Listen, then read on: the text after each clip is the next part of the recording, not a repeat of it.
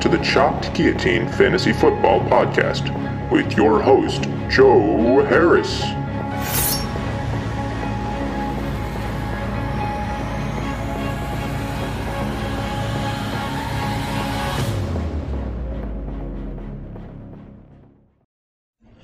Ladies and gentlemen, welcome back to the Chopped Guillotine Podcast. I'm your host, Joe Harris, and today we have not one but two very special guests.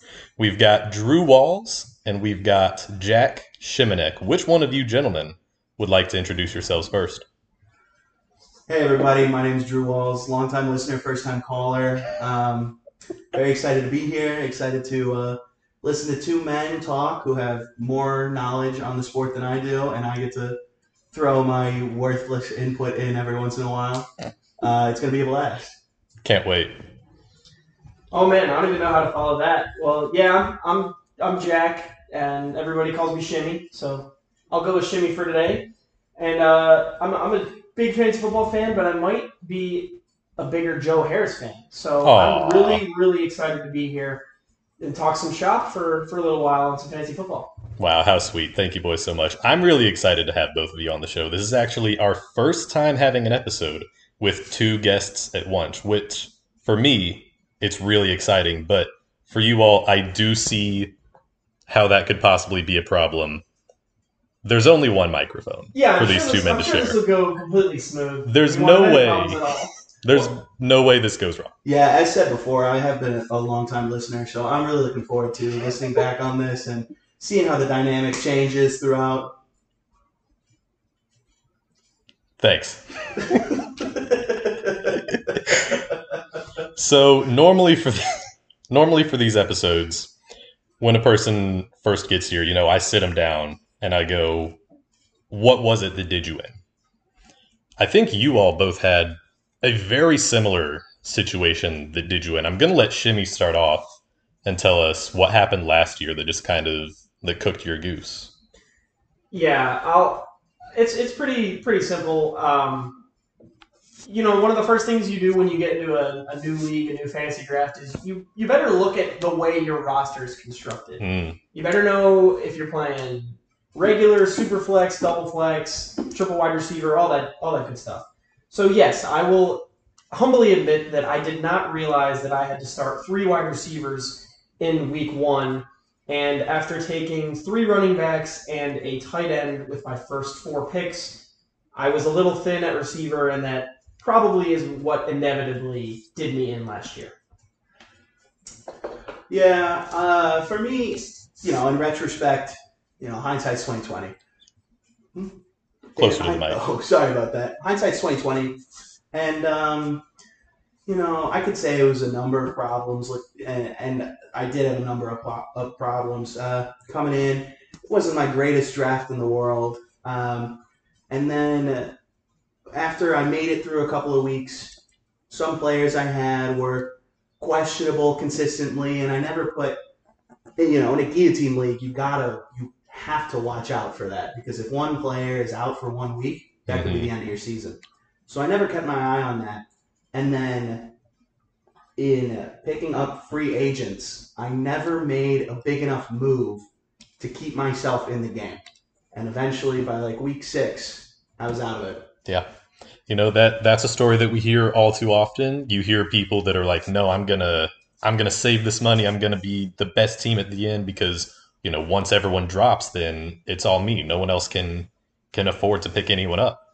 And 9 times out of 10, the people that run with that just end up having their players getting dropped. And the people who they thought they were smarter than get to, you know, buy them for much cheaper than what they would have been able to afford for them. So, I do also though I do appreciate both of you being, you know, the big the bigger people and not blaming injuries because you both had some like some injuries down the stretch that sort of, you know, took you off the rails. Yeah, if you want to call it the stretch, I guess it was week four or five when I ended up getting bounced. I lost Javonte pretty early. I don't remember how early he got injured, but He was a week 2. yeah, he was my second round pick, um, so that wasn't great. And then you know, losing my RB RB one, RB two, arguably, Uh, and then not having any depth of receiver, it was just it was over at that point. Right. And then once D'Andre Swift, your first round pick, went down, it was just you were toast from there. Oh, yeah, I guess he did get hurt. Yeah, I guess he did get hurt. Yeah, Amon Ra for me. Just those weeks of being questionable, and Oh yeah. the week he was out was the week that I got out Mhm. because I was so reliant on just that little bit of extra points. Absolutely. You know, that that goes back to something that we talked about a lot towards the early days of this podcast, and that's just like the the notion that every week not only could it be your last week, you've got to play it like it functionally is your last week. Instead of going in trying to say like I'm going to skate by this week and I'm going to I'm going to do great next week from here on out. I've just got to survive this one week off of luck. Like that that has been from the guys who we've talked to on this show, that has been the the way that you go out a lot of the time.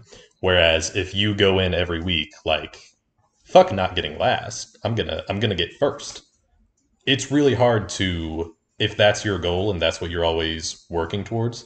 It's hard for you to get eliminated in the earlier middle parts of the season. You know, it's it's less about the avoiding your death and more about trying to dominate everyone and say, fuck you, my team's so much better than yours. Even if it's not. Like, even if your team does not have the long term value that you want it to, the people who do have that long term value, they can always have something fluky. Every week is the only week in guillotine fantasy football. So, at the beginning of your seasons last year, obviously both of you had no idea that you would be eliminated in the first third of the league. What what were your thoughts coming out of the draft? How did you feel about your teams? I mean, I'll start. Um, again, the lack of receiver depth in a three receiver league was tough. Um, I mean, I was I I'm glad that I grabbed uh, Jameis Winston at quarterback. I thought that the Saints were going to air out the ball, and maybe his high volatility between like throwing for 400 yards and possibly five interceptions, all those yards and touchdowns could win me some weeks. Um, but he was pretty bad. He also was injured last year. So I would say that I really, I really didn't love my draft, uh, and again, that's my own fault. So I wasn't expecting too much, but I thought that with FAAB, since I wasn't at the mercy of like the waiver order and that sort of randomness, Yeah. that I could, you know, find some value in some other players that could give me some good minutes on my team. Uh, and then I ended up spending way too much on two different players, and my season kind of derailed from there. So it, it was my first guillotine uh, experience, and uh, I think I've learned a lot from it. But I would say coming out of the draft, it was wasn't too excited, if I'm being Mhm. honest. Yeah, I mean, it was also my first guillotine experience. I'm sure there's a lot of people in our league's first guillotine. It was. I. I think it was actually all of us were first timers Yeah. in that. Yeah, and so I didn't really have the right mindset, and it was also like, you know, I left that draft. I think I stopped picking my own picks by like round seven or 8 hmm which, you know, Which, like, to a normal person in a normal draft, it's like round seven or eight. That's crazy. But when you're when you have an 18 person draft, that's like around pick what 120, 140. yeah. And let me tell you, auto auto draft did not do me good. I got two kickers. Yep. I got a second tight end. Um, I definitely did not have the positional coverage I needed. right. but you know the the inexperience from the format and also not knowing that well knowing that you know like clyde is a little inconsistent but maybe he can pull it out and not knowing that tom brady was gonna have one of his worst years um Yeah, there's nothing wrong with drafting a 45 year old man to anchor your team around. listen consistency you know i'm going for consistency and he had been consistent He was that consistently bad that season. I'll give you the consistency. Um, but so you know, obviously, as I said before, hindsight's twenty twenty. But even in the moment coming out, I knew it wasn't the strongest team, hmm but I had the, I had the idea that maybe I could build it back up, and I never did. And then I was out. Yeah, and and that really goes back to to two themes that I like to harp on a lot. And the first of which is like the players that you draft early on in your draft, they can't be really like high volatility picks Like, don't get me wrong, someone in your draft will take a lot of high volatility picks, and they'll just all magically hit, and they're gonna think that they're smarter than everyone else, and in reality, they were just they were completely lucky. Yeah, but then those high volatility high volatility players have one bad week and then they're they're done. No, totally, and that and that's the argument. It's that you know when you're taking high volatility players early, like Clyde Edwards-Helaire, like Jameis William, Jameson, James Winston. Jameis Winston. Thank you. There's too many guys whose names start with a James. By the way, the NFL has to do something about that because as a podcast host, I cannot tell you how hard it is to not get tripped up on that. No, I actually heard they're banning anyone with the name. God, James thank God. draft. So Can't wait. But it's things like that where you have to break the old norms of fantasy football where it's like you draft the high volatility players. If you're not first, you're last. So like go win your league. And those are guys that get pushed up in ADP. Those are guys that are really high in rankings. And so like at the back of your head, those are guys that you're gonna want to take just whenever you see them at the top of draft boards. And that's something that on this show at least, we do try really hard to get people away from. So, with that in mind, I think we should transition into the most recent draft that we did. Um, that was on Thursday, I want to say, last Thursday. So about a week ago. This was before the um, the Travis Kelce, which I'm very sad about, the Travis Kelce injury and the Cooper Kupp And the injury. Cooper Kupp injury. Yeah. oh, boo hoo! I'm watching the waterworks flowing over here. I got myself a Travis Kelce first overall. I, I've been telling you all to take Travis Kelce first overall. You should be taking Travis Kelce first overall. You Yeah, should have been, at yeah. least. Yeah. Uh, I wouldn't say that information is up to date anymore. Yeah, not anymore. But Yeah, if but there's you're. still a chance he plays, right? he could. Cooper Kupp's definitely out. so Cooper Kupp's definitely out. Travis Kelce owners have that little bit of hope left. And I will not let go of that hope for the life of me. But in comparison to from last year's draft to this year's draft, what do you think you did differently that is going to give you an advantage, hopefully, this year? I. This is not just a guillotine league thing. I have always had an issue with drafting players who then get injured, and it Mm. burns me. Lamar Jackson. I've drafted him the last two the last two years, and both times he misses several games. I'm six and zero, and I drop to like six and four Oh, and it kills me every single time. Uh, but so my main focus in this draft was picking people who consistently have a role in the offense and who have, do not have a history of being injured. At mm, least for my first couple of rounds. yeah, totally. That was my that's my biggest fear. And I'm also coming in with the knowledge of like the the idea of not to be attached to my team no matter what. However good I feel about it. Right. Yeah, that that's another thing that, you know, everyone who I've sat down with has said that like the the people like, you know, me and Travis last year who were trading everything on the team that wasn't nailed down, which was everything on the team. You know, that being something that they want to emulate going forward, which I think is super exciting. I'm really looking forward to having a league where like everyone is looking to trade because everyone saw the formula of always have your players on the move and then hopefully you don't be the guy who you know holds on to the holds on to the hot potato for too long Yeah. Yeah, absolutely.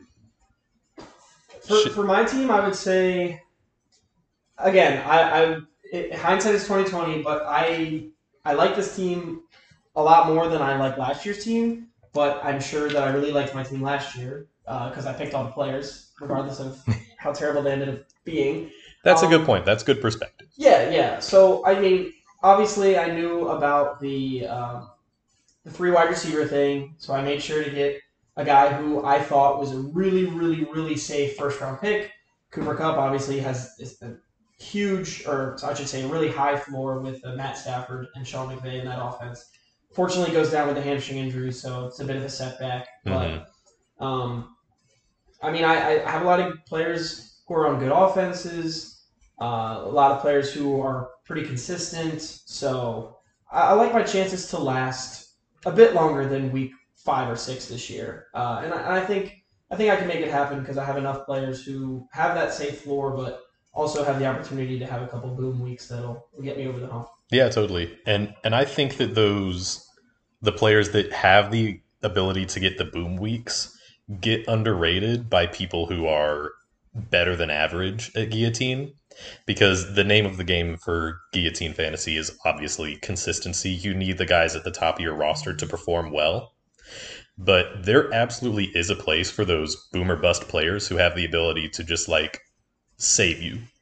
You know, and there are a lot of situations where like in my flex or in my wide receiver 3, those are the players who like I really want to target and I think everyone who plays guillotine should target because especially early on in the season, guys who you think are safe, like quote unquote, you know, safe players who are in the flex or in the wide receiver 3 position, those are guys like like Deon Jackson, like Raheem Mostert, you know, Van Jefferson now the Cooper Kupp's injured and it's like we we do think that they're safe, but at the same time, there's absolutely a world where all of those guys could go out and score two points.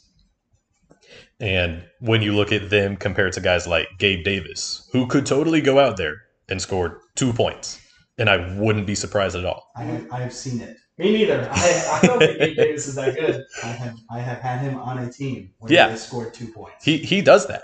That's and the then I name. benched him and he scored thirty-seven. points the next Exactly. Exactly. So- That that's an absolutely appropriate place to put volatility in. And so when you're building up these new rosters, do you think that you listen to the advice that we've been given on this show? I know Drew hasn't because I know Drew hasn't actually been a listener. I have I've listened to multiple episodes. Oh yeah. multiple meaning two. Uh, but I, I mean, listening. Granted, I listened to the episodes, draft guide episodes after we had already done our draft. Um, I know that's a little counterintuitive. hey, it, it just makes it easier for me to win. I appreciate it. Yeah, I guess. Um, but I feel like a lot of what you had said were ideas that I went into the draft with. Mhm. You know, like the um, okay, consistency, the the leave the the boomer bust behind until the later draft Yeah. rounds, and the and you know just making sure that you know what's going on, and like someone here has done, you know, someone here being Multiple someones. yeah, but There's two of you fuckers. no, I, it wasn't me. It wasn't me. I swear. I knew what was going on. I just sucked last year. Yeah. You you did actually you made one of the best picks in the draft last year on Amon Ra St. Brown. That's true. Yeah. And it was all for. It was all me. I studied it. There Mm-hmm. was no luck involved. I'm certain. I knew he was going to break out. I had insider information. So For me, I um, I don't know if I was consciously thinking about like getting guys who had that week to week boom potential. Um, but I went out so early last year that I really wanted guys who were consistent. Yeah. So, like like Aaron Jones, uh, I I like him in the Packers offense. I think he was my second round pick. He's just a good player on an offense that I think will be okay. Like Dallas Goedert, he's usually good for four or five catches with, with Jalen Hurts. So I, I definitely think that I played it safer than I did last year, but I would I, I want to last much longer into the season than I did uh, the first year. So that was definitely a conscious effort. You know, and, and I think that both of your teams bear that out. So we're gonna we're gonna wrap up the draft talk by just asking like what you guys think your best pick in this most recent draft was, and what you think your worst pick, or maybe just a pick that you're not the most excited about. Maybe one that you felt kind of trapped into trapped into taking. I know what Shimmy's worst pick is going to be. I mean, don't we all? We Don't we all? we're so sorry. Um, yeah, I mean, I feel like my uh, my best pick would, or at least who I hope is my best pick, hmm is Calvin Ridley. Um, you know, as tough as it is, you know, he hasn't been proven. We haven't seen him play Yeah, in a year, and he hasn't played with Um, he's playing with a new quarterback, but he's the wide receiver one on a new team with a young quarterback who's got a good arm that we've seen.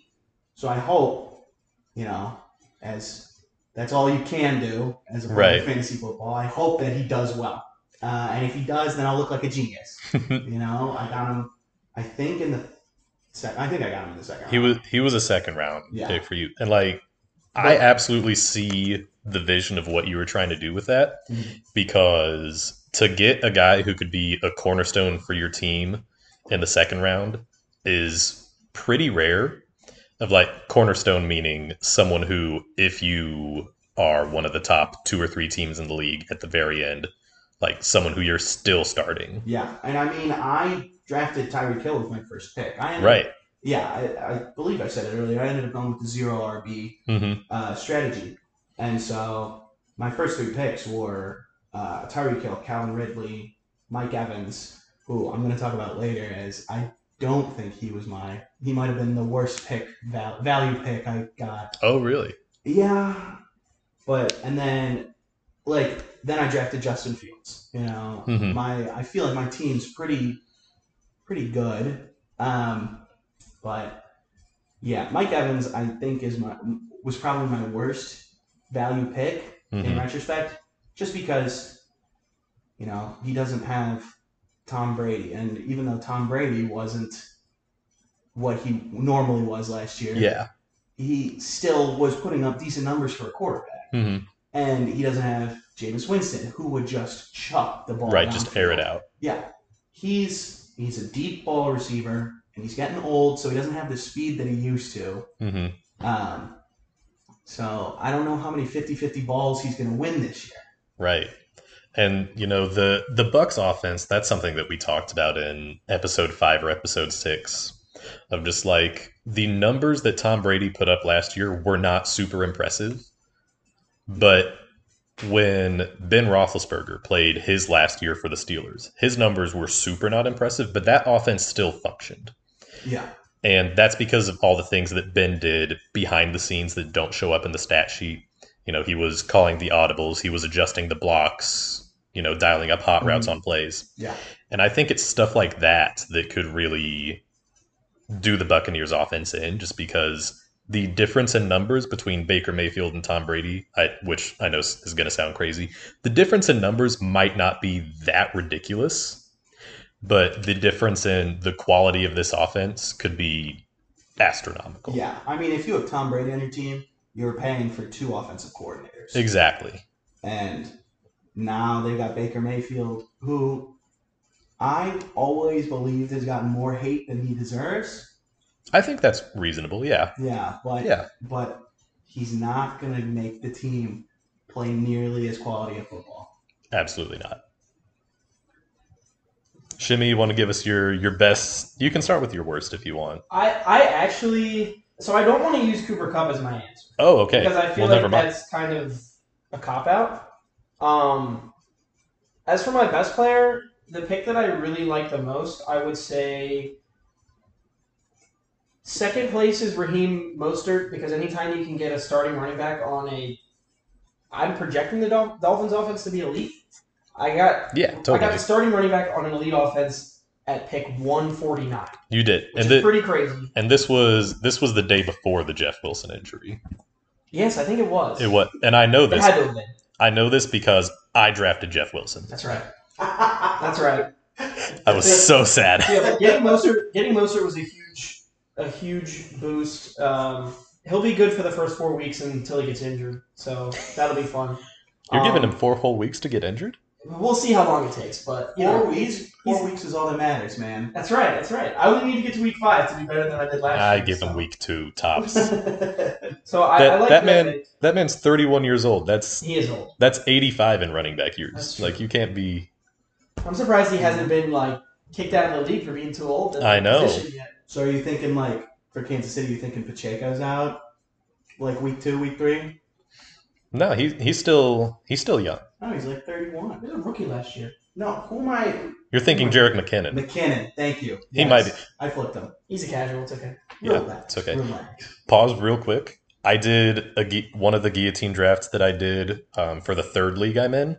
Someone took Jerick McKinnon in the third round. Yeah, you got you guys listening can't Chiefs see. That's all you need to know. He's probably playing a lot of Chiefs. we're fans. we're we're located in Kansas City here on the Chopped Guillotine podcast, right around there. So that had something to do with it. I want to say. Yeah. Yeah, you couldn't see our faces, but all, both of our reactions If- were shock and awe. If I could somehow get the audio of your faces, which I know is not a thing that could possibly exist, this podcast would do numbers. Yeah. So, getting getting back to, I'm, I'm gonna write the ship here. Um, I really like the Mostert pick, but my favorite would probably be Amari Cooper in the third round, uh, third or second round. I can't really remember, but That's probably a third round pick. yeah, I think so. Um, he's just a guy who like consistently goes for like 1,100 yards and seven or eight touchdowns. hmm Like regardless of who his quarterback is, regardless of what team he's on, we've seen him do it in Oakland, seen him doing in, in Dallas, and he even had a great season with Jacoby Brissett last year. Which never happens. And I'm hoping Deshaun Watson, after uh, the opportunity to actually practice with the team and learn the plays, will be an upgrade over Brissett. Yeah, Um, not like he was at the end of last year. So totally. I really, really like Cooper. My least favorite pick would honestly probably have to be Quentin Johnston, just because Mm. drafting drafting rookies highly in guillotine leagues is tough because you really don't know what their role is going to be immediately in week one. Uh, it sounds like Josh Palmer is probably going to be the Chargers starting wide receiver three, which is why I ended up grabbing him off waivers. Oh, good pick. Um, slide him in my lineup uh, until Johnston, you know, has that breakout game where we can finally trust him with a, you know, an actual role in the offense. Because right now we're still speculating. So I think I probably, probably could have either waited to get him or gotten somebody else who was a bit more proven right. uh, at that point in the draft. So if I had to pick one, it would probably be him, just because you really never know with rookies. And You really don't. and you have to you have to be solid week one in order to make it in the G team. Right. And that that's something that goes back to breaking the traditional fantasy norms because you always want to draft a rookie wide receiver, as many of them as you can get in a regular fantasy league, just because one first round rookie every year is going to like catapult himself into the top 15, top 20 wide receivers, and you're drafting them outside the 30s. So like it's it's a really safe and good bet. They just don't start like that. Like the only wide receiver who has ever started like that was Justin Jefferson. Not Justin Jefferson. Well, no, he was pretty early too. He was pretty good as rookie. He was pretty early. He had a bad week one, and I know that because one of my friends dropped him that year after week one. Oh, wow. Yeah, no, that was a rough one. Wow. Yeah, for some for one of the Washington running backs, and I don't even remember his name, and that's Oh, no. impressive. Oh, yeah. yeah, it's probably Derrius Guice. Oh my god, I think you're right. I think it was Darius, guys. His That's the blast from the past. yes, what a pick. But yeah, well, like when guillotine, you if you want to take these high side rookies, you don't really have time to wait for them to hit. No, So especially where their ADP is, you're still drafting guys who you're starting week one. yeah, and people are crazy about Johnston because Herbert's got the rocket arm, and at at TCU he was able to stretch the field. Uh, you basically just get the ball in his hands and, and let him go. Oh So yeah, and he he's incredible he once should he be gets it. awesome if they can use him correctly in that offense and he figures out how to catch more passes. Um, but again, like he could just totally be a dud the first couple weeks as he's Yeah. getting used to the offense, learning the playbook, and you probably want to take a guy. I mean, he might have been like a ninth round pick in an 18 team league, so it was decent, decently deep within the draft. But I probably could have gotten somebody who I could have plug and played immediately week one hmm uh, especially a receiver now that Cooper Kupp is gone. So Right. I'm very, very thin in that position. Van Jefferson. I've actually I've picked Van Jefferson in almost every draft that I've done. I've picked him in every guillotine draft. He's free. He's Yeah. free. I have. How do uh, you not? My consistent pick across leagues has been James Conner this year. Wow, Yeah. big fan of the Arizona Cardinals offense. Big fan of the Arizona Cardinals having zero passing off. I mean, it's, it's just James Conner. That's the only It's offense. it's just James Conner. exactly. No, I, I support it. I do support it. All right. We're going to move into the very last stage of our show where I'm going to ask each of you to pick one of each of these categories. Give me a guillotine sleeper, a guillotine breakout, and a guillotine bust for this season. If you all need a second to think about that, no, that that's okay. I can give you a second. Okay, what I'll do is I'll give you I'll give you one of them so Drew can think. Okay. I'll, I'll give you my sleeper first, Yeah, totally. and then we can just go back and forth. Gotcha. I don't know if I have a concrete decision for the other two. Hey, you know what we should do then? We should play a very quick guess this player game because I saw a couple of stats floating around on Twitter that I think are probably that should probably influence you for maybe one of your breakout picks. Okay, please do that. Yeah. So I'll, I'll give you time. I'll give you guys a little bit of time to scramble. This player, I'm gonna give you three hints, and I want you all to give me a guess at the end. You, you know, if if you're playing at home, you can uh you can respond to the Q and A of this episode with what you thought the player was before I reveal it. Don't cheat. I'll know if you cheated. so this player was drafted inside the top ten at quarterback and did not finish as a top ten quarterback. There's hint number one. Hint number two he was one of 14 quarterbacks last year to have over 15 rush attempts. He was the only quarterback who did not score a rushing touchdown with over 50 rush attempts. Over 50? Over 50. 5 0. 5 0. There were 14 quarterbacks with 5 0 rush attempts. Are those the only two hints? No, there's a, there's a third one. Oh, okay, sorry. There's Yeah, one more hint. Maybe sit patiently and listen. I don't know. It looked like he was looking for an answer already. You you look like you had one. It's okay. The last hint: when this quarterback's top two wide receivers were on the field, he completed an astounding seventy-seven percent of his passes. I think I got it. I Drew think- thinks he's got it, it. Is it Geno Smith? It is not Geno Smith. He wasn't drafted inside the top 10 last year. Oh, or no, right. was drafted inside He the was top drafted 10 last inside year, the- but Oh, did you're not right. finish. You're Yep. right. You're right. Because Geno was QB5 last year. Yeah. Geno was crazy last year. Oh, was he didn't. Sorry, I flipped those numbers in my Yep. head. I Draft- thought finished in the top five, but was not, or dra- finished in the top ten, but was not drafted. Is it Kyler Murray? It is not Kyler Murray. Okay. The, this is my this is my favorite breakout quarterback pick. I am trying to get him absolutely everywhere. Fifty. I'm trying to think of quarterbacks who rushed a lot, like who just decided to run, like Daniel Jones. Was not Daniel jo- Daniel Jones had like six rushing touchdowns last year, Oh, which is right. crazy. He also had 700 rushing yards. Yeah, that guy ran a lot. I'm just All the trying. time. To, I'm trying to think of quarterbacks who run right now. This so this guy was drafted inside the top ten last year. He was inside the Didn't top 10 within the top ten. No. in points per game. Had fifty or more rushing attempts, but didn't score a touchdown. Yeah. Wait, points per game? He was outside the top 10 in points per game. He volumed his way in the top 10 because Oh. of guys like Lamar and Kyler and, you know, those guys getting injured. Do you have any other guesses? I'm clueless. I'm. s- I'm stumped right now. Guys, Oh wait, I don't wanna is cheat. It, is it? Is it? Is it? No. Is it Rush? It's not Russell Wilson. He, that man did not complete 77% of know, any selection of his I know, I'm passes. just throwing someone out. You got the right division. really? Derek Carr? Not Derek Carr. It was Justin Herbert. No way. Yes. You're lying. No.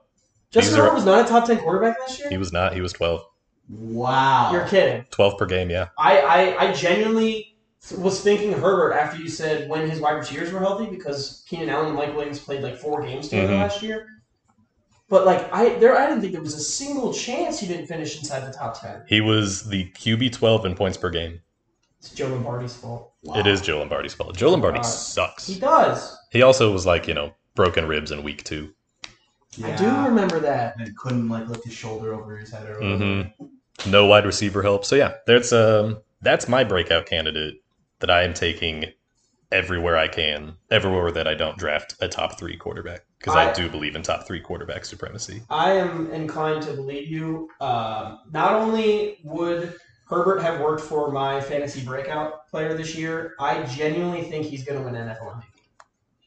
With Kellen Wow. Moore, with Kellen Moore, with the additions they made, hopefully their O line stays healthy and they get Slater and That's true. That that's another thing. their O line was was so yeah, injured, it was and- really beat up. and not only did they like they're getting guys back that they didn't have, but the guys who were their backups played well. So they're they should have Right. They so they've got good depth now. Yeah.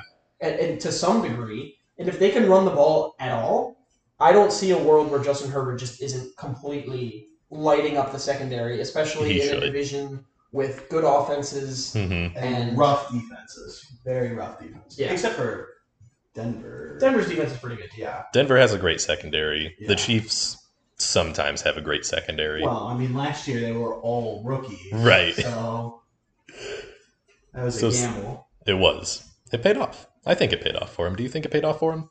I don't know. I don't know if the Super Bowl was enough. It's up in the air. Yeah. I mean, could could they have won 14 games instead of just the 13? Like, let's let's think about it like that. Good question. Good Right. question. I think that's where you draw the line for a successful I agree. season. I, I don't know how you, as a young secondary, I don't care how young you are, you can't let your quarterback suffer a high ankle sprain. I know. And they did. That's inexcusable. that's Trent. McDuffie, you were the 21st pick in the NFL draft, and you're going to let my man roll his ankle like that? it was a tragic moment. He should have been cut He should have. at that moment. If Patrick Mahomes wasn't so good, that Yeah. secondary Yeah, would be I terrible. Patrick Mahomes is the anchor of that Chiefs secondary. Yeah, of And I course. stand It by that. Yeah. it's the intangibles. of Oh my. God. It is. I sound like a Tom Brady fan right now, don't I? Just a little bit. Just a little. Just a little bit. All right. Has my has my mindless ranting given you all a, a sleeper, a breakout, and a bust? I at least have two. Okay. And I kind of already gave you my boom player, but I'll pick another one. Okay. Um, do you want me to do all three or do you want to go back and forth? Let's go back and forth. I think it's more interesting. All right, so, So- I'm gonna. All right, you tell me which one to do first. Uh yes. Go ahead and start with the breakout. I think the breakout is the slightly easier call. Sure. And for for our purposes, the difference between a sleeper and a breakout, a breakout is someone who like we know is good, but we think they're going to be great. And a sleeper is someone who you say, "Hey, you gotta you gotta draft Josh Kelley," and someone says, "Who?" Okay. So that that's what we're looking for. I should have specified that earlier. Okay, so this is probably a very popular breakout pick, um, but in mock drafts and in regular drafts, when I had uh, one of the back end first round picks, Yep. I have been taking Garrett Wilson everywhere. Everywhere. I mean, I think I think this guy is in line for a Davante Adams type target share. Ooh. When you look at the Jets receiving corps around him, you've got Allen Lazard and Randall Cobb as like the two and three who are basically just like castaways from Green Bay that Right. Rodgers brought along to be his buddies. I know. Mecole Hardman, who was never even good on the Chiefs, Ma- had the best offense in the league. Mecole Hardman is just out there running cardio Yes. week in and week out. Correct. Out there running cardio, out there not catching punts on special teams, uh, fumbling the ball. Like I, Mecole Hardman's not a good player. I- He's not going to see the field, in, at, at, at least in anything beyond a gadget role. So you have you have Lazard, you have Cobb, you have Hardman, who I don't like much at all, and Corey Davis retired. Right. And I kind of liked Corey Davis. he was only 28 years old, and he was a, a top five draft pick. And now that he's retired, there really isn't anybody else there.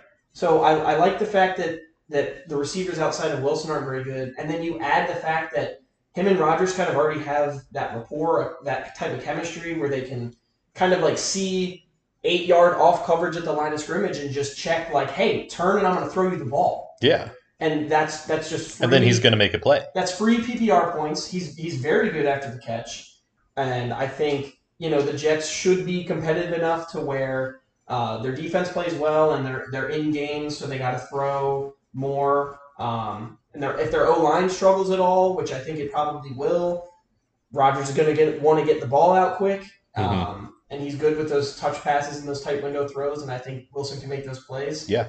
So if you're in a full PPR league, I don't think there's going to be anybody who gets more of an opportunity than Garrett Wilson. So he, he'd probably be my breakout. Yeah, I, I think that Garrett Wilson, especially in a guillotine format, is an awesome pick just because you know that that's where Aaron Rodgers is going to look to throw the ball to.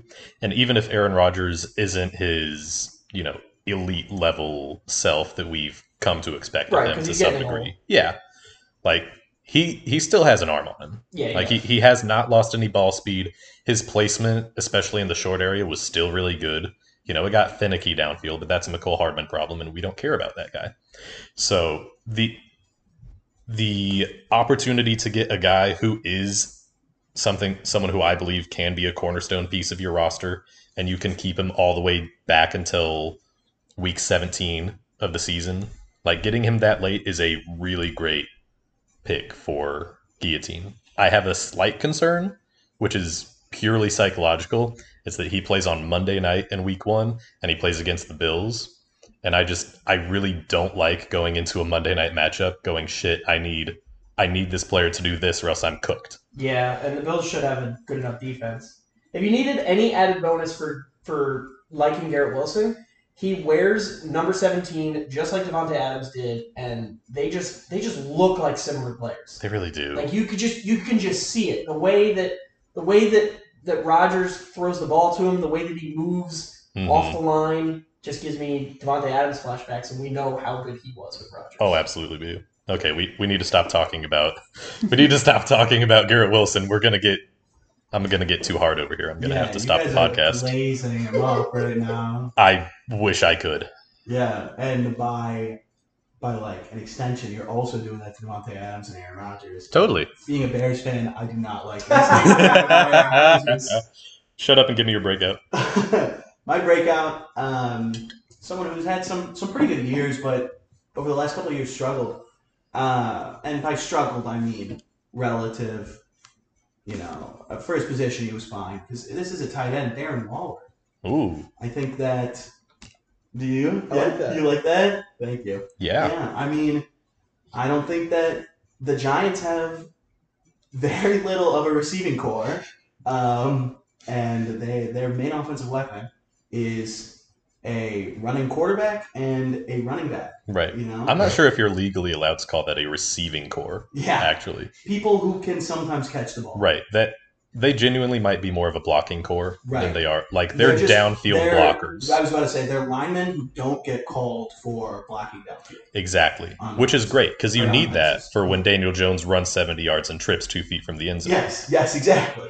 It's a must. But I believe that I think that Darren Waller fits in well. I mean, he's a he's a good enough blocker, but he's tall, he's fast, and he's also getting up there in age a little bit. He is. But he's still an elite tight end, and I think that he would be he's the primary target. He's gonna get the he's gonna get a crazy amount of targets by Daniel Jones, just because Oh yeah. Danny Dimes doesn't have a cannon. You know, he'll slot it in there. Right. He'll hit. He'll hit, and he'll throw up a jump ball. Darren Waller will come down uh, and I think that that'll get him. That'll. I think that'll put him like a top five tight end.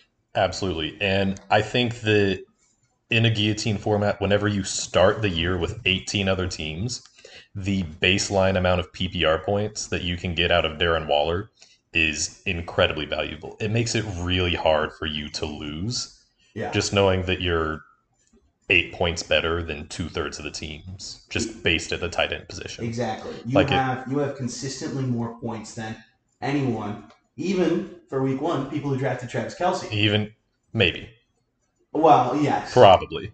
I would. You're As probably of- right. as of right now. Um, but I think I think this he could be he could be up there with the the Kittles, the Andrews, and the Kelces. He totally can. I, I would take him over Kittle for sure. Yeah, And that even before Kittle's groin injury. right. Because, I'm yeah, looking and, at it. I mean, Kittle is competing with an actual yeah. with actual other athletes, hmm and Actual other athletes Yes. is wild. and uh, Darren Waller's not. Wow. So no, I couldn't have said it better myself. Let me ask you guys this real quick. Darren Waller's what? Tight end four, tight end five going off the board? He in every guillotine draft I've done, he was the fourth tight end off the board. So he's going after Andrews, Hockenson, and Kelce. Yeah, which I think is totally fair. he goes like two picks after Hockenson generally. I, I believe Hockenson is not as good as the board says he is. Yeah, then you've been listening to this show. I I don't think I have had a single episode in the last month where I haven't said don't draft TJ Hockenson and guillotine Yeah. until just now. So I'm going to say it again. don't draft TJ Hockenson and guillotine. it's probably he's- a little too late by the time this comes out. Probably, but if you have him, trade him right now for whatever you can get. That man scored half of his points in 3 games last year. Yeah. That is not a recipe. He's a boomer. If you have, you know, if you're strapped for you're strapped for players and you've got someone who will consistently give you points in the tight end, throw that guy on your flex if you got nothing else. But Sure. he's a boomer bust. Like get rid of him. Yeah. Get rid of him. He the problem with him being a boomer bust and a guy like like Gabe Davis not being a problem is that for you to put TJ Hockenson on your team, he's got to be your third best player. Gabe Davis can be like your eighth. Yeah. You're giving up. You're giving up a high, a relatively high draft. Yeah, you're giving up like a Rachaad White or J.K. Dobbins, Yeah. who I have in all three of my guillotine leagues. So if he sucks week one, I'm I'm gonna cry. Real Who, tears. Dobbins? Yeah. He plays the Texans. I think he'll be fine. I know that that that's baked into the That's into the drafting three Getting, back to Waller real fast though, how bullish would you guys be on him if he didn't have all those injury concerns? Because like last year, he was my fourth round pick in in guillotine, and I think he struggled with injuries like the whole year. He did.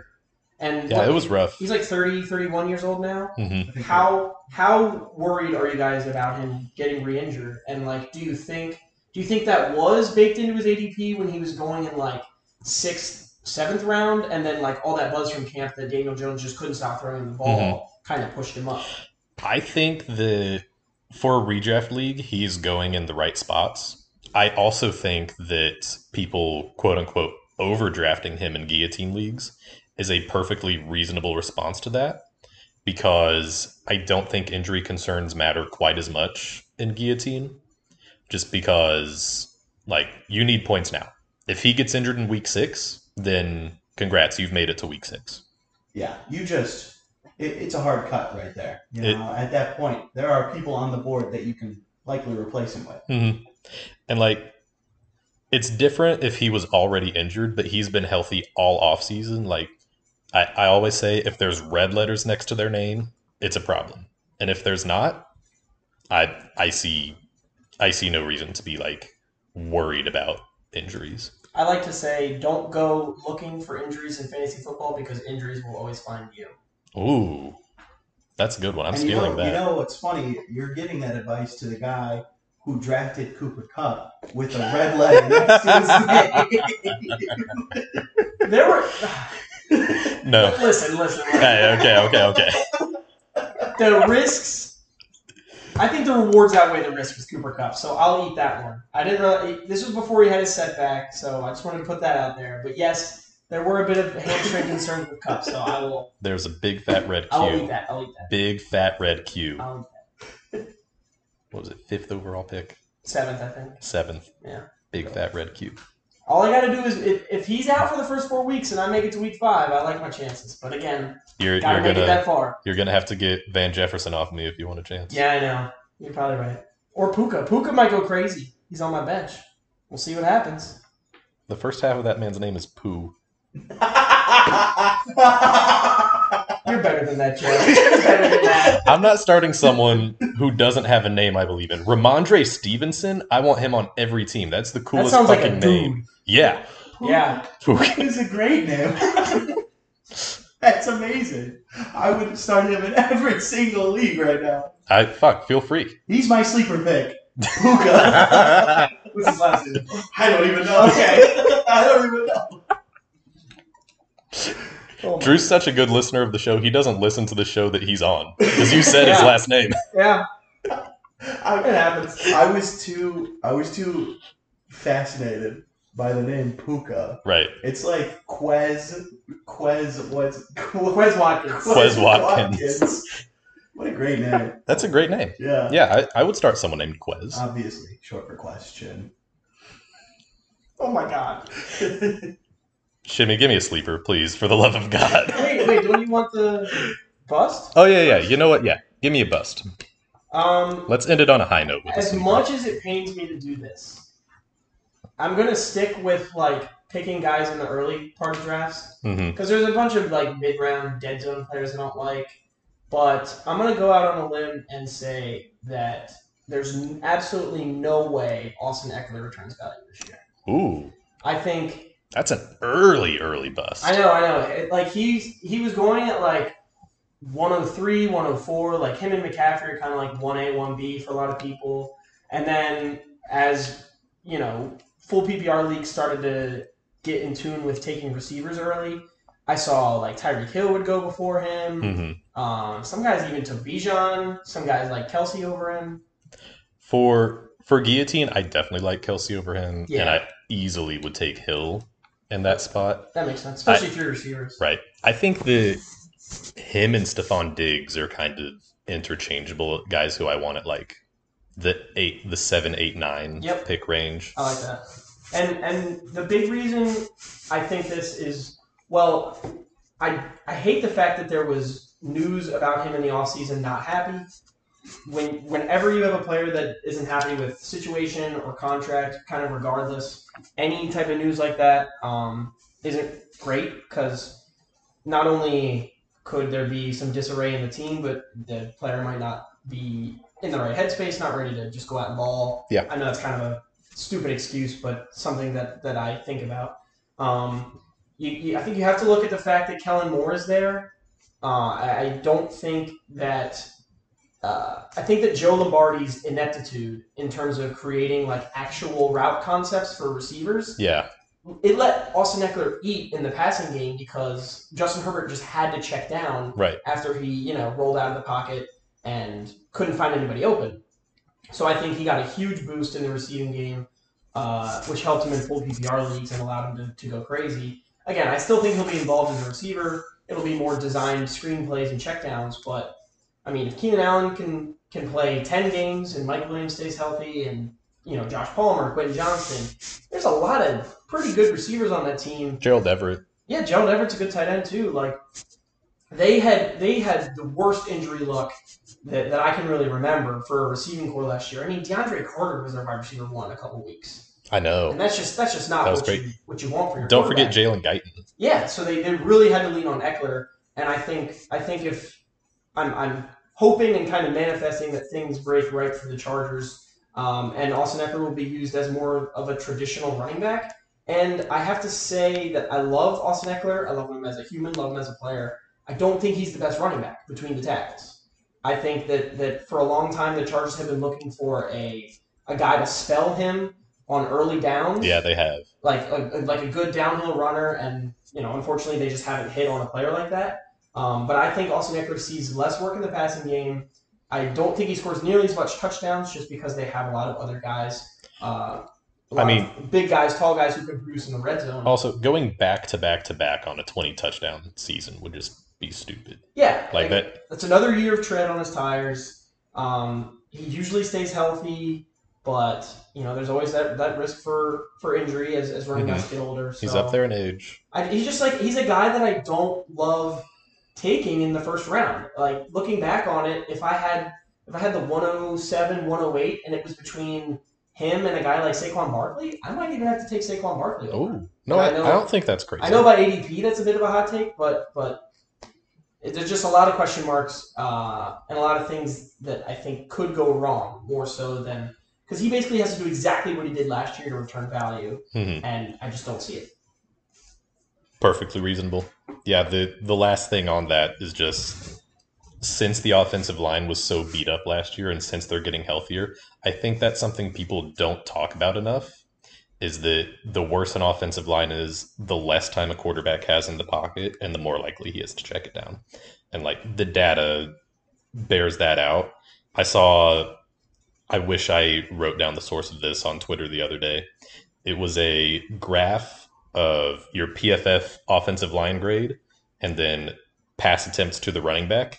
And it was just a straight line, straight up. As the PFF grade increased, aka got worse, the the number of pass attempts to the running back just skyrockets. Yeah, I mean that's common sense to an extent. You know, if you got less time, you're just gonna chuck it to the first guy you see. Right.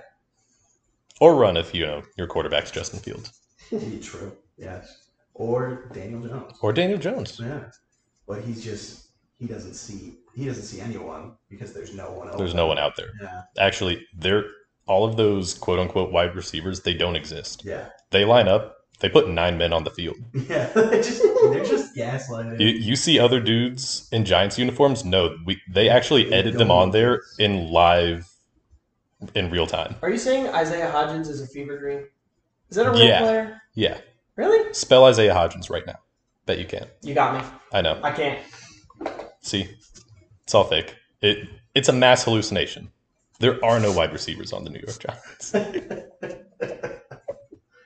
um oh bust. My bust. yes, you're bust. My bust pick, um, and I don't even know if you could really call him a bust because he was pretty inconsistent last year, but people have high hopes for him this year, and a lot of people, I believe, are drafting him way too high. Ooh, It's Jerry Jeudy. ooh. Yeah, Yeah, he he was actually he was already on the chopped guillotine avoid list yeah, just because because once you hurt your hamstring, I'm not going to draft you. yes, yes, For guillotine. injury. He is a big injury concern. Plus, I truly believe that Courtland Sutton's a better receiver. Whoa. Yeah, I believe he like. what do you not like that? Take? I, I think that I think that you're wrong, but like keep going. I want to see Yeah. where this goes. I think that I mean, from the games that I have watched, I, I just think he's got better hands. He I, he runs routes more concise, more precisely, and granted, they're both kind of I wouldn't say similar receivers, but they're not like I, I wouldn't I don't know they're not the most outstanding receivers on a team that already has quarterback issues for the next seven years. um, You're underselling them. This team will never have a good quarterback again.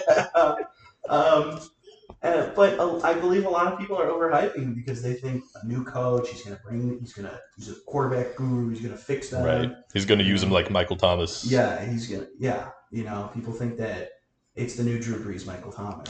Yeah. And I do not think that works at all. You know, Mhm. and if he's Michael Thomas, then fine, draft him, and he's gone by week three, and you don't have him again. you know, he's not like for for being a third round player. If you want to pick up like a third round draft pick, if you want to pick up another third round draft pick, sure. But if you're spending, if you're doing it like with um, fan like the FAAB dollars, if you're doing it with like free agent budget, Mm, you're gonna blow a lot of your budget on someone you could have just easily avoided in the draft. yeah.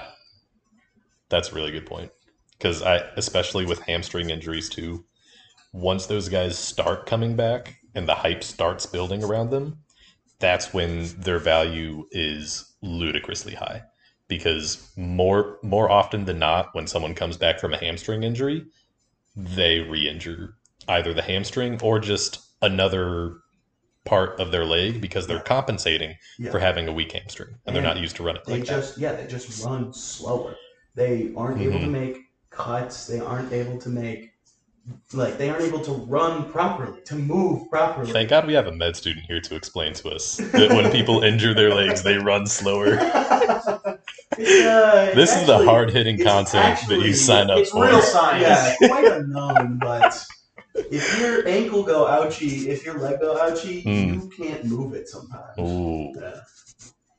incredible stuff. Just to chime in a little bit, um, I think I think before Jerry Jeudy's preseason hamstring injury, he was going way too high in draft. Yeah, it was kind The of fact, crazy. the fact that there was such a discrepancy between him and Courtland Sutton was crazy to me because in the weeks after Nathaniel Hackett was not calling plays, I believe, for the Broncos last season, Courtland Sutton and Jerry Jeudy were very comparable. If not, Courtland Sutton was a little bit favored by Russell Wilson in terms of When when they were on the field together, yes, but the reason we got super excited about Jeudy is because Courtland Sutton got hurt, that's right. and then Jerry Jeudy had like three straight 17 plus point performances, including one three touchdown game. yeah. It's hard to not be excited about And that guy. Jeudy, Jeudy's one of those players who a lot of people have always been high on, but he's never really produced. I don't know. People love him because he's he's got all those clips of him breaking cornerbacks' ankles, and he's a very good route runner. but we just haven't seen it from him. Like, and again, Drew, Drew did a great job highlighting that. There's questions with the quarterback. It's going to be a completely new offense. We really have no idea what it's going to look like, and that hamstring injury. So, I think that's a good pick. He's a he's a pretty big boy. Yeah. We're going to go ahead and end the episode on a higher note. Shimmy, can you give me a sleeper pick? All right, so this is this might even be a guy you're not drafting in D team leagues. Whoa. Like 18 team based on based on where he's ranked on like sleeper and ESPN, which are the only two places I've drafted this this year. This guy is going at like pick 290 or something. Like he's basically free. Ooh. He's I might- basically free. I might know this guy. and I, I think you'll you'll probably agree with me when I say this name, but but he, he's a tight end, just like just like Drew's pick with Darren Waller. I think Luke Musgrave Yep, is a huge fantasy sleeper. absolutely. This guy this guy not only uh, is a rookie tight end who graded out just as well as the guys who were picked in front of him. Mhm. Um, I don't remember exactly where he went in the draft, but obviously He was a got, second rounder. he got picked right second round. That's that's good draft capital for a tight end. Yeah, that's great. He got picked around guys like uh, Michael Mayer, who was amazing at Notre Dame. Dalton Kincaid, who's basically like a wide receiver. The Yeah. Bills would probably use him as a slot wide receiver. A guy who, Looks like. a guy who earlier in the year I probably would have given to you as a sleeper, but I think a lot of people have caught on to Yeah, the possibilities for Dalton. They, they've Kincaid. caught on. The cat's out of the bag. He, yeah, he was gonna be. He was the first thing that came to mind when I was gonna say sleeper, but I knew everyone else was thinking. Right, we we've all seen it. Yeah, No so I one's wanted, I wanted to go a little bit deeper into the tight end well because you look at the, at the preseason numbers. Uh, Jordan Love played almost all of the games, if not all of them. He took least- snaps in all of the games. For, yeah, at least for the first half. Um, and it was clear that that Christian, Christian Watson, Romeo Doubs, Jalen Reed, and Luke Musgrave were the four Yeah. pass catchers. They didn't leave the field. played 100% of the snaps with the starters. And again, Musgrave is a is a good prospect coming out of school. Uh, he's got good athleticism scores, things like that. Yeah. And Jordan Love, his first year as the starter in a new offense, I think the Packers, uh, if a good play caller, Matt LaFleur's good play caller as head coach. I think they're going to run the ball, definitely lean on Aaron Jones and AJ Dillon, but Luke Musgrave just feels like that security blanket for Love that he might go to on on third and shorts. You know those those type of plays where it's like tight end runs five yards up, turns around, catches a quick pass. You get that four or five times from a guy like Musgrave who could make a couple of linebackers miss, and that's a ten point game full PPR. Mhm. And for a guy who you're getting for free in 18 man drafts, Yeah, where you're basically scraping the bottom of the barrel. Like your last pick's probably going to be projected two points in week one. I think Musgrave's not only a guy who can give you a ton of juice uh, later in the year, but he could be a day one starter that catches three or four passes and, and keeps you alive in a guillotine league where it's really hard to get one of those top right. four or five tight ends just because there's so many teams and there's so many tight Yeah, there's only ev- so many tight ends. Everyone's taking at least one. Everyone's taking probably multiple shots at tight ends. Uh, I love the Luke Musgrave pick, and Luke Musgrave is the reason that I am so high on Drew's pick of Darren Waller because I don't have quite the same injury concern for Darren Waller if I have Luke Musgrave at the back of my bench behind him. Yeah, Like- you, you'll think he'll be by the time Waller gets injured, if he does in week five or six. You think Right. Musgrave will have a decent, a, a carved out role in the offense where you can trust him enough to put in your lineup. I would like to think so. I, I think by the time if if Darren Waller goes out, I will at least know. I Yeah. will know if I can put Luke Musgrave in or if or if I've got to go then fishing. drop him. Right. Yeah. Which, you know, some sometimes a lot of the times the guys that you pick at the last few rounds of your draft are duds. And that's okay. Yeah, and you don't even have to draft Musgrave. You can just pick him up off waivers. You could. Totally a possibility. So, with that, we've got one last sleeper pick. It looks like Drew's about to be his own sleeper pick. Yeah, He I just yawned. It We- was a pretty big one. there there was a a very conscious moment between myself and Shimmy of like, do we need to keep talking about Luke Musgrave? No, no, no, it, it, right. it looked like you were trying to catch shrimp in your mouth at a I, I, well, it was an interesting situation because I had to yawn, but then I had a tickle in my throat, and I thought I'd have to cough. So I was really holding it in, but I was in the middle of a yawn, so I tried Wow. not breathing in, but it was a difficult situation. Man, and my body were out of sync. Is this your first time ever being on a podcast and you and you knew how to how to deal with that situation? Um, what can I say? I'm a pro. He's a I'm natural. Unbelievable. All right. Finish us off good with this sleeper pick, Drew. Um, I don't. I mean, I guess this really isn't a sleeper, but I think Kenny Pickett's going too low. Ooh. No, that that counts as a sleeper. Kenny Okay. Kenny Pickett doesn't get drafted as a starter in an 18 man league. Yeah, but I think that he's got two good wide receivers, Okay. and he's got Allen Robinson. Uh, And Pat Farmer. yeah, that's true. That's true. Yeah, I love Pat. He's Farmer. got a good. He's got a decent tight end with him too, and he's he's. I don't think that. I think Najee is not that good, and I don't think they're going to be running the ball that much. I think he'll get a lot of chances to air out the ball. He'll get a lot of points. Plus, we saw back in his Pitt days that he's um he's a mobile quarterback. You know, He is. he's a class. I mean, no one can forget that fake Is, slide. is he allowed to do the fake slide in the NFL? Do we know? I know they changed the rules in college. I don't know if They they, changed did. them in the NFL. Oh, That'd be pretty cool. I guess we'll find out. Um, but like, I think that he has the potential to be. I don't know if I would say top ten, but I would say QB twelve, possibly QB ten. Yeah. Uh, definitely starter worthy in in a team league, if Right. not a regular 12-10 man league. You know. hmm I, I think that's a really great sleeper pick because he's someone you don't have to start week one. In week one, he plays against the San Francisco 49ers, if I'm not Yeah. mistaken, I, Right. which is going to be brutal. Nick Bosa is back, we think. Just Yeah. signed. Yeah. Just signed all the paper for all the money. Yeah, and worst case, if he looks bad, You might be able to you get might him. be able to get him. You totally could. yeah. I don't I don't think there's going to be a lot of people really attached to Kenny Pickett. no. And so if you're someone who like me is a big Geno Smith fan but knows that Geno Smith has some rough games early in the season, Yeah. like after week 1, Geno's going to absolutely cook the Rams because Well, that's easy because the Rams, you can't like no one exists no one on the exists. Rams defense. The they're like they're the defensive equivalent of the Giants wide receiver. Exactly. The Giants wide receivers and the Rams secondary. Like if the Giants and the Rams play each other this year, there's going to be 16 men on the field There's no whenever the one- Giants are on offense. no one downfield. No one. No one downfield. Right. All run plays. All run plays and long Daniel Jones incompletions. Yes. No interceptions. yeah. Great, Just- great game for him. you Yeah. But Throwing the ball into the ground. But yeah, I, I think Kenny Pickett. I mean, I'm a big believer in rookies have three years to prove themselves, uh, and he got thrown into that situation because like He did. Trubisky's Trubisky was not much of anything, and that's coming from me as a Bears fan, you know. And then he became, and then Pickett just had to like exist in Do- the offense. Do you know he had a less than 3% touchdown rate last year?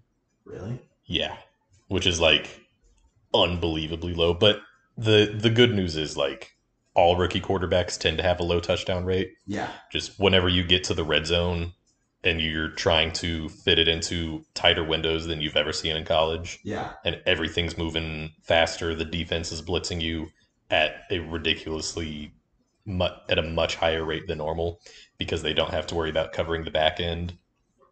Yeah. It's I'm- hard. Yeah. It's and it's- that that's something that they always tend to bounce back in right. the second he year needs for. to adjust. And you know, if I'm wrong, that's why he was a sleeper pick, and everyone else was right. And you know what? If if he's wrong, y'all can keep sleeping on Kenny Pickett, Yeah, and it'll be okay. ahead. You know, I don't care. I, I I'm I'm alright being wrong one time or, or one or one or two times, but. I, I believe he's being drafted. I think he's being drafted too low. I think he's at least a top fifteen. Could be uh, ten, maybe nine by the end Yeah. of the year. I mean, bye weeks start rolling around. You've got week five is when bye weeks start this year, which is worrying for a guillotine league. Yeah. Um, avoid drafting Chargers if you can, because Chargers have the week five bye. Do not get the get the Justin Herbert Keenan Allen stack. It's not Yeah, worth it. It's fun in theory. You'll lose week five. I promise you. That is irrecoverable. I have a lot of Chargers players, so now I'm worried. I actually didn't think about bye weeks for D team. That's a good shout. You know what? That that's something that we that I talked about in um, the third part of our draft primer. It's that bye weeks don't matter late in the year. Like if your whole team has a bye on week 13, You're fine. you're fine. If you're still there week 13, I mean, A, congratulations. You've had an incredible season. Right. B, you've traded or cut 60, 70% of these players. Like it, it does not matter. But week five byes, week six, yeah, Yeah, it I- does. I tried. I mean, unless they were like a standout player, Right. I tried avoiding people uh, that had bye week before, like week eight or nine. Yeah, that, that's a really good rule of thumb.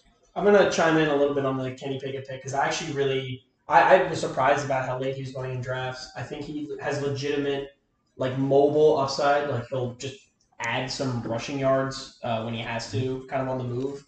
Um, and as someone who's a who's a diehard Ravens fan, my mortal enemy is the Pittsburgh Steelers, and the fact that they just won't suck at all is the most infuriating thing ever because like Diontae Johnson is awesome. George Pickens is awesome. Their O line was bad last year, but it's just going to keep getting better. It's hard to get worse. Right. And Kenny Pickett, if he just figures out how to play in structure, like I think the arm talent's good enough. The, I like the mobility, the maturity.